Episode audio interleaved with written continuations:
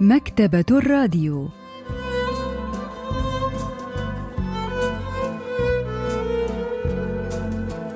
أهلا وسهلا بكم في حلقة جديدة من البرنامج الأسبوعي مكتبة الراديو الذي نستعرض من خلاله كتابا جديدا كل أسبوع.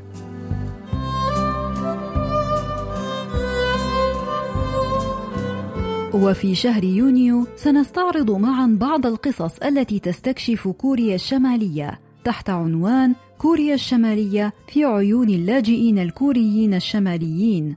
واليوم سوف نستعرض قصة سيدة الكوخ للكاتبة كيم جونغ إي لحظات ونوافيكم بالتفاصيل.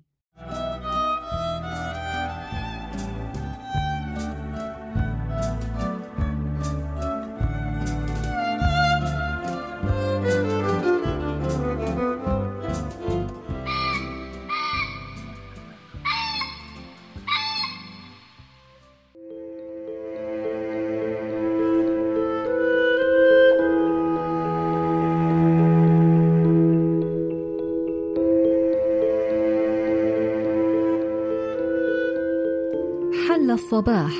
وصياح طائر من عند الجبل قد شق هدوء الصباح الباكر. وفي مدخل الجبل وقف كوخ صغير بصعوبة وكأنه على وشك الانهيار. وفي ذلك الوقت من النهار دائما ما تسمع أصوات ضحكات الأطفال من ساحته التي تنيرها الشمس. واحيانا يظهر زوجان شابان كالح الوجه من أثر الجوع الطويل. أما اليوم فيبدو أنه لا أحد هناك.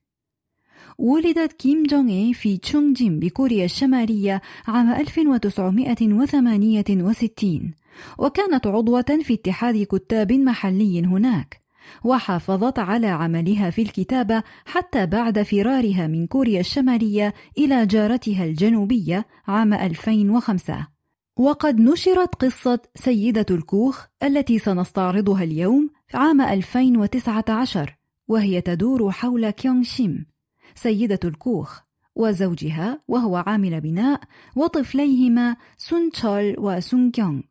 وتبدأ القصة بزيارة من مسؤول الحزب الشيوعي لكوخهما.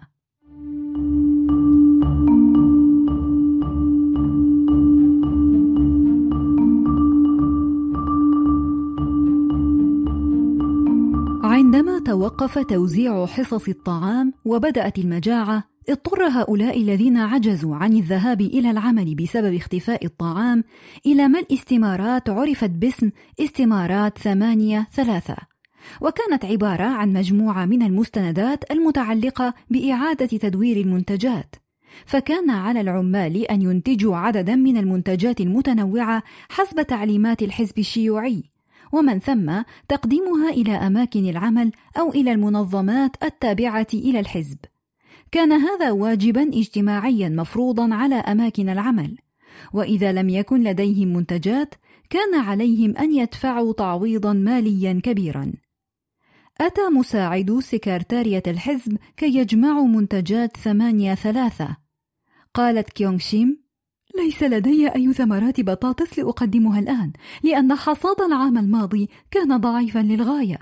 انظروا إلى ذلك. هذا هو كل ما أملكه من البطاطس التي سأستخدمها للزراعة هذا العام.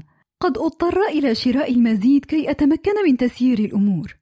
هذا يعني أنك تملكين من المال ما يكفي لشراء بطاطس تستخدمينها للزراعة. وفي نفس الوقت لا تملكين مالا تقدمينه إلى مكان العمل. سيدي ليس لدي فعلا ما أقدمه لك. أرجوك دع الأمر يمر هذه المرة فقط. أعدك أنني سأعطيك شيئا ما الشهر القادم.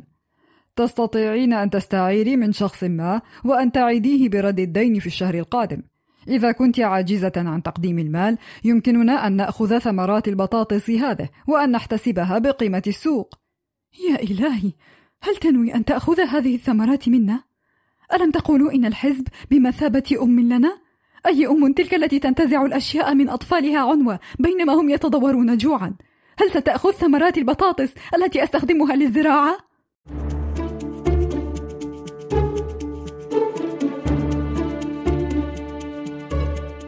هل تعنين أنك لن تدفعي؟ حسنا افعلي ما يحلو لك لكن أخبري زوجك أن يحضر إلى موقع البناء عند النفق غدا كان إنشاء الأنفاق مشروعا خطرا يطلب فيه من العمال أن يكسروا الأراضي الصخرية باستخدام أيديهم العارية كان الرجال يكرهون ذلك العمل كثيرا بسبب الوجبات البشعة والحوادث القاتلة المتكررة. تساقطت دموع كيونغ شيم التي ظلت متماسكة حتى تلك اللحظة. وفي النهاية اضطرت إلى التخلي عن ثمرات البطاطس الثمينة. البروفيسور بانغ مين هو أستاذ الأدب الكوري بجامعة سيول الوطنية يشرح لنا السبب في ذلك 원래 농가에서 씨감자 이거는 다음에 농사 짓기 위해서 남겨놓는 거기 때문에 يحتاج المزارعون إلى ثمرات من البطاطس يستخدمونها لبدء المحصول الجديد ولذلك فهي ثمرات لا تستخدم للأكل. وهذا المشهد يوضح لنا مدى قسوة إجبار مواطني كوريا الشمالية من العامة على التخلي عن هذه الثمرات الثمينة من أجل نظام 8.3 وهو أيضا يستعرض مدى قسوة النظام الحاكم في كوريا الشمالية حتى على أفراد شعبة الذين كانوا يتضورون جوعا. كان ما فعله مسؤول الحزب هو أن بادل هذه الثمرات الثمينة بالمشروبات الكحولية. وعندما اكتشفت كيونغ شيم ذلك ثار غضبها لدرجة أنها عجزت عن النوم لعدة أيام متواصلة وهو ما جعلها تشعر أن جسدها سينهار.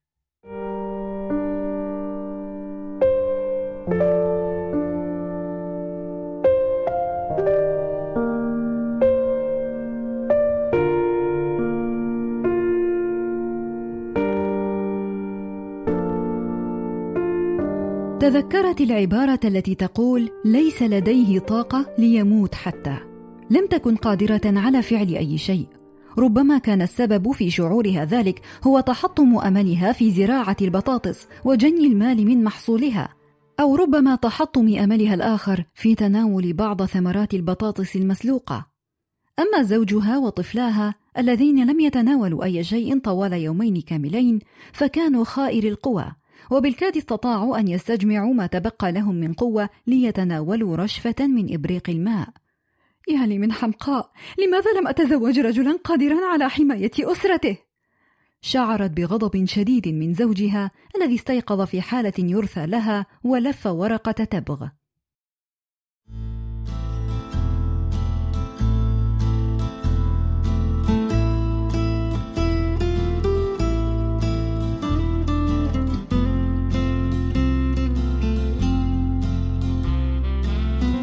تذكرت مذاق الدجاجة التي اشتراها زوجها من أجلها في يوم الزفاف.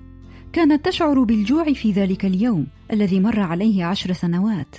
كان ثملا ولكنه اشترى الدجاجة لعروسه التي لم تستطع أن تتناول أي شيء طوال اليوم لأنه كان يجب عليها الاحتفاظ بمظهر الرزانة والهدوء طوال مراسم الزفاف. ولكنه غرق في سبات عميق بمجرد أن وضع الدجاجة أمامها وقد نسي عروسه تماما. التهمت كيونغ شيم الدجاجة في شراهة. كان عليها أن تقفل الأنوار على الأقل. لكنها لم تكن تعرف أن الناس قد صنعوا ثقوبا صغيرة في النافذة المغطاة بالورق كي يسترقوا النظر. لا عجب إذن أنها في اليوم التالي وجدت لافتة ملصقة على الجهة الخارجية من الباب مكتوب عليها العروس التي التهمت دجاجة كاملة. كان أمرا محرجا للغاية لكن رغم الحرج لم تشعر بأي ندم. لأنها حققت ما كانت تريده.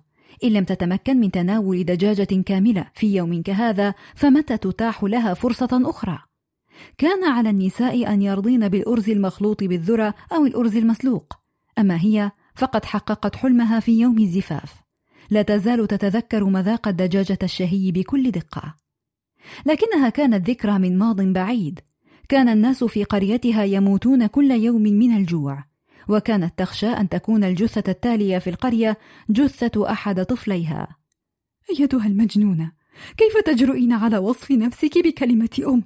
ما قيمة الشرف والكرامة إذا كان أطفالك على حافة الموت جوعا؟ لا معنى لكل ذلك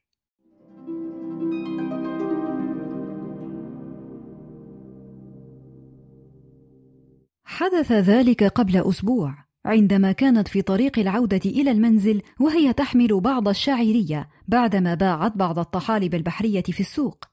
قال رجل مار لها اسمعي أيمكنني أن أطلب منك معروفا؟ زوجتي الآن في المستشفى ترعى ابني المريض. ما رأيك أن تأتي إلى منزلي كي تعدي لي الطعام لمدة أسبوع تقريبا؟ سأدفع لك ألف وون تستطيع أن تشتري عشرين كيلوغراما من الأرز بألف وون كان هذا أكثر من أي مبلغ تستطيع أن تكسبه من بيع الطحالب البحرية في السوق الذي كان يبعد عنها عشرين كيلومترا. وكيف تدفع كل هذا من أجل طهو الطعام؟ يمكنك أن تفعلي أشياء أخرى أيضا. ستقضين وقتا ممتعا معي. سنقضي الليل معا. ماذا تقول؟ لا شكرا.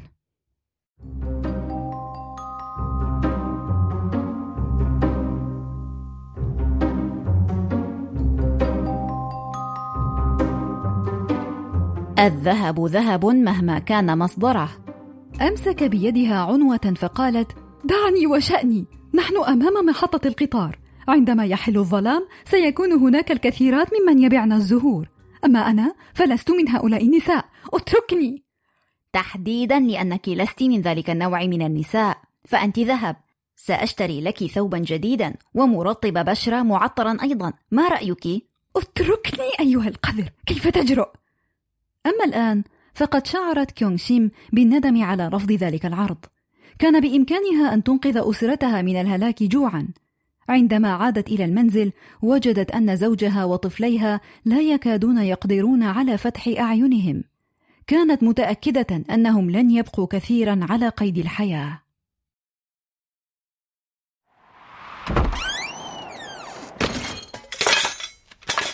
في تلك اللحظة هبت رياح قوية أسقطت قدر طهو من الألومنيوم من على الرف. كان هذا هو القدر الذي جلبته من منزلها عند الزواج، وكان الشيء الوحيد الذي له قيمة إلى حد ما في ذلك المنزل. وضعت القدر في حقيبة قديمة وصاحت: سون تشول، سون كيونغ، انتظرا حتى أعود، سوف أعود بشيء ما لتأكلاه. رجاها زوجها أن تصطحب أحد الجيران، ولكن جارتها كانت قد ذهبت بالفعل إلى السوق قالت أفكر في الذهاب إلى السوق مجددا غدا لم لا تأتين معي؟ لا لا أستطيع أن أنتظر حتى الغد لماذا ستذهبين إلى السوق؟ سأبيع أحد القدور أي قدر؟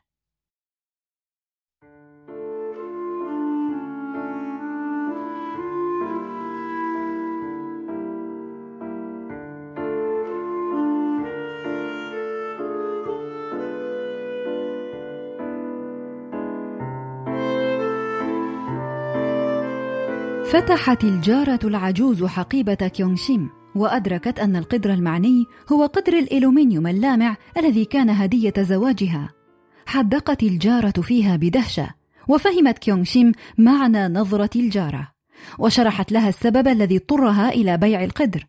لم تستطع أن تخبرها أن أفراد أسرتها لم يتناولوا شيئا سوى الماء طوال يومين كاملين فانفجرت في البكاء. لم أكن أعرف أن أسرتك كانت تتضور جوعا. لماذا لم تخبريني؟ ألا تعرفين أن الجار أفضل من الأقارب في ظروف كهذه؟ ازداد بكاء كيونغ شيم أمام طيبة قلب المرأة وكلماتها الرقيقة. خذي هذا الذرة من أجل أسرتك. يمكنك أن ترديه لي فيما بعد قبل أن ينفد الطعام لدينا. لقد أنقذت حياتنا. شكرا لك.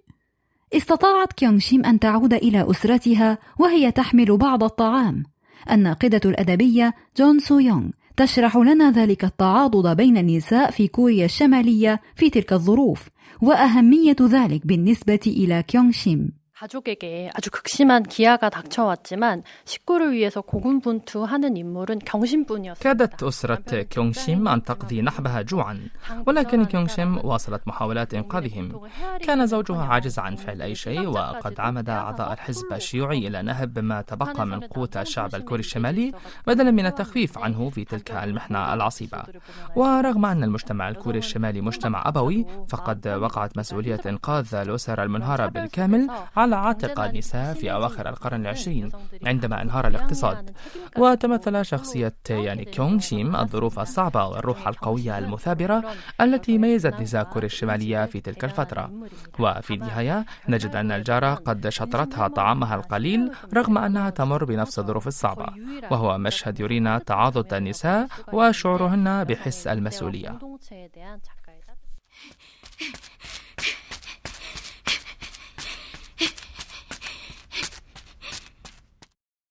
ركضت كيونغشيم وهي تحمل كيس الذرة وما إن وضعته على أرض الكوخ حتى انقطع وتناثرت حبوب الذرة في كل مكان. زحف زوجها وطفلاها على الأرض وراحوا يكدسون حبوب الذرة في أفواههم. لم يكن هناك صوت في الحجرة سوى صوت مضغ حبوب الذرة.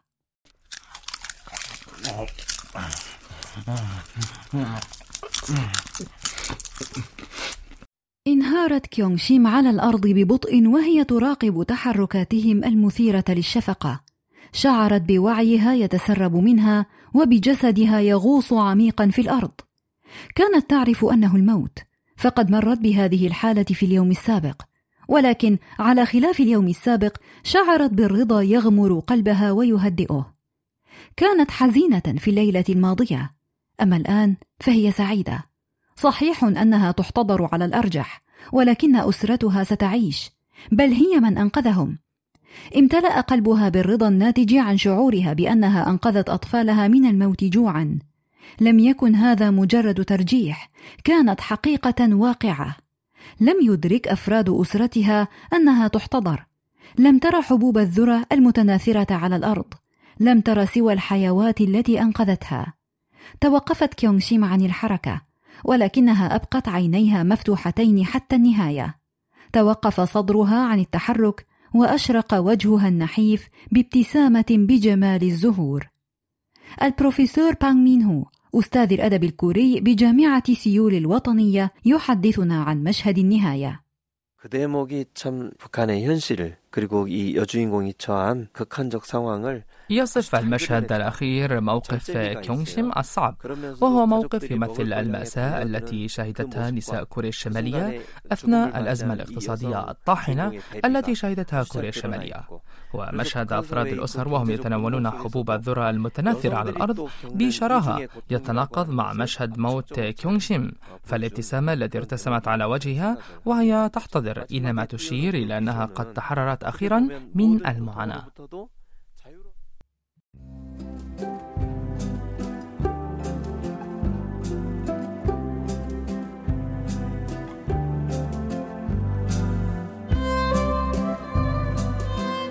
استعرضنا معا قصة سيدة الكوخ للكاتبة كيم جونغ إي. وإلى اللقاء في الأسبوع القادم مع كتاب جديد ومبدع جديد.